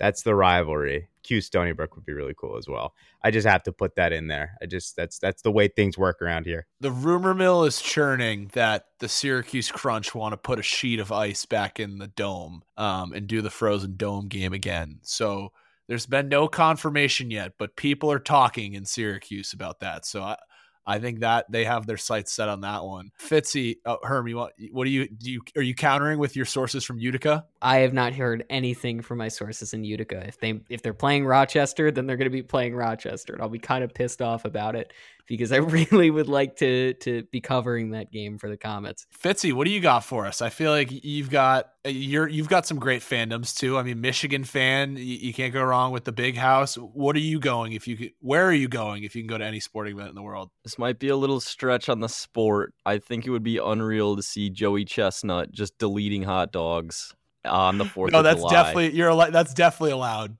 That's allowed. Okay, good. I, I watch it every year on TV, and I think it would be so sick to be in attendance of that. A very close second, though, would be that uh the like robot fighting that they do in like the cages. I would love to be like controlling the robot though. I don't know if that one counts. I'll take Joey Chestnut. I don't know if I can count the robot fighting. We'll we'll take that one out. But jo- yeah, Joey Chestnut just going to town on the dogs. That that would be sick. The outdoor Jamestown game sounds cool. Um, I remember seeing the videos of when they were just like playing in a straight up flurry and there was a shootout. The other one would just be a UNLV game, the game itself, but then the experience you get around that too, I think would be a lot of fun. Awesome. Well, I was hoping that by the time you got done, I would have my choice on where I would go for a sporting event. I do have. Oh, Collins, what do you got? I just got to say, with you being in Staten Island this year, that we that we can make Fitzy's dream come true. Go to Coney Island, watch uh, Joey Chestnut delete some hot dogs on July Fourth. That would be so sick. That would. I, I think that's a really good pick for like if you could go to any sporting event. You, you got to see it once. I mean, how many more Yeah. Fourth of July's does he have in him? Every year he shows up and takes the title, but how how many more is he going to keep doing it? I got to see one of them. Well, it was it, before him. It was Kobayashi. Like he had like five or six titles in a row, and no one thought he would. Everyone would take him down, and then out of the woods comes Joey Chestnut. I think for my ACHA game, I like Kentucky Louisville. I like Clemson, uh, South Carolina. I was thinking on the drive over here, like I would love to just sit behind the net with the two dollar Busch Lights and heckle the goalie down at the Palmetto Cup. But I am gonna go Herm's route. I think next year the Governor's Cup at PNC Arena with the success. I mean, they're not having success this week, but the Hurricane success recently combined with last year's attendance at the outdoor game, I think that UNC and NC State are going to sell out PNC Arena next year. That is the place that I want to go to. If we're going any sporting event, I think it's got to be college football. I think there's so many cool atmospheres in college football. It's either the big house and going to see the game, Michigan and Ohio State. And then I don't know, you got Penn State and the whiteout. That looks pretty fun. But I think I would go SEC. Like get me to Tuscaloosa. Just let me see the Tide play. They honestly, anyone else in the SEC, I would love to go see a game there. That would be that would be my my bucket list item. I feel like you're an honorary Bama guy as it is. So Yeah, that's like that was like my welcome to the ACHA moment is when I, my brother got me a Bama hat. Like, hey, you should check out this like ACHA thing. Like, it looks kind of cool. Bama's got a team. They wear Harambe jerseys. And that was like right after that all happened. So yeah, that's what what an episode. I guess we, we, we'll wrap it up pretty quickly here. Hear me out here. Here's my picking up pucks for the week. Everyone's talking about where the Coyotes are moving. I was thinking like hypothetically, what if the question this week was where what ACHA arena could the Coyotes move to? And I'm thinking like the people of Lynchburg have very good attendance at LaHaye. Maybe the Coyotes consider moving to the East Coast and playing out of LaHaye, and they could be the Lynchburg Coyotes. That's my pitch to the NHL right now. Peop- not enough people are talking about Lynchburg getting the Coyotes. It's a hot take for sure. That's one hundred percent. TSN's not talking about it. TNT's not talking about it. Only here on the Hockey House do you get the you get the inside scoop. We have sources nobody else has. You Nobody's guys talking about the Coyotes to Lynchburg. It might be where it's at. Who knows?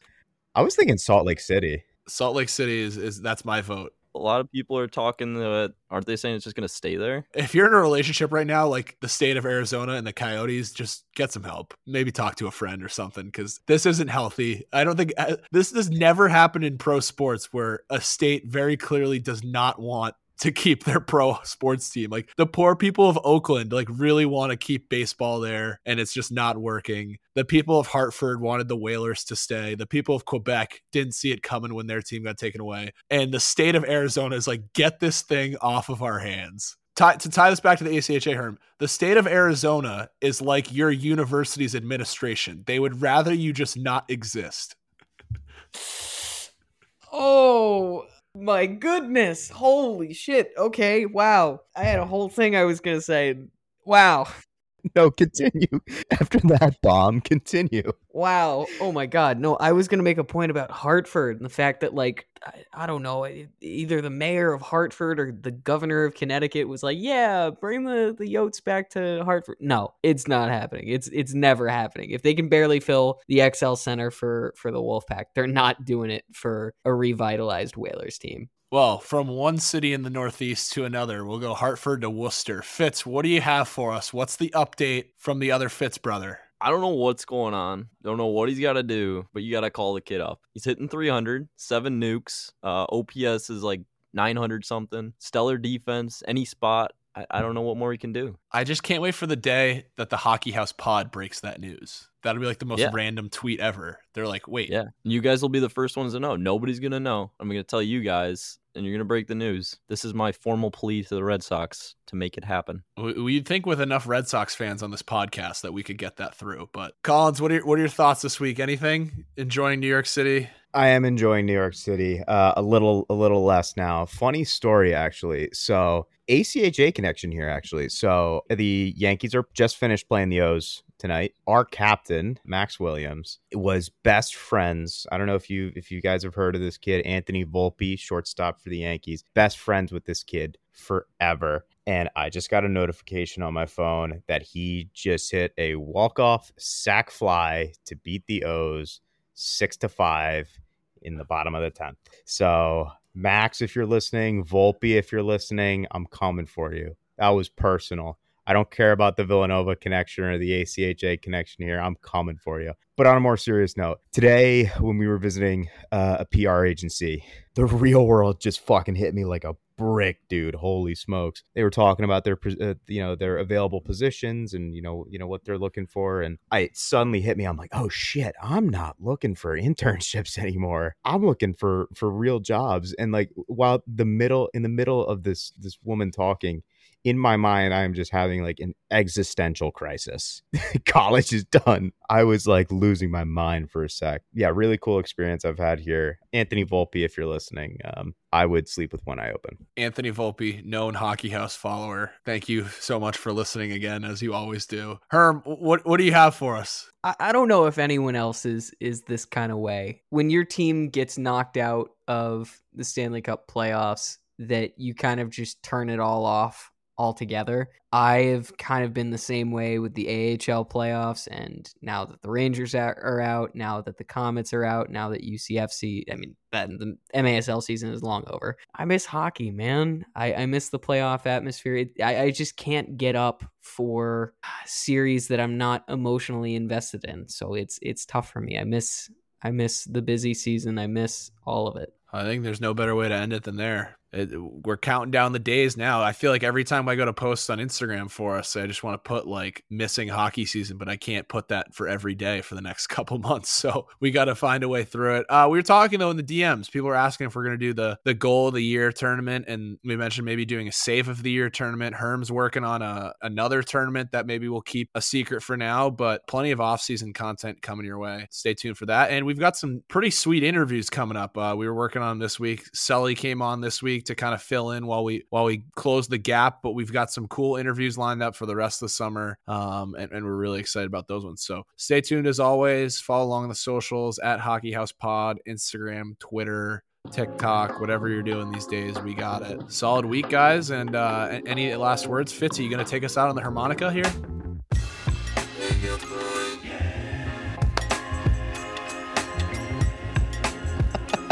Yeah.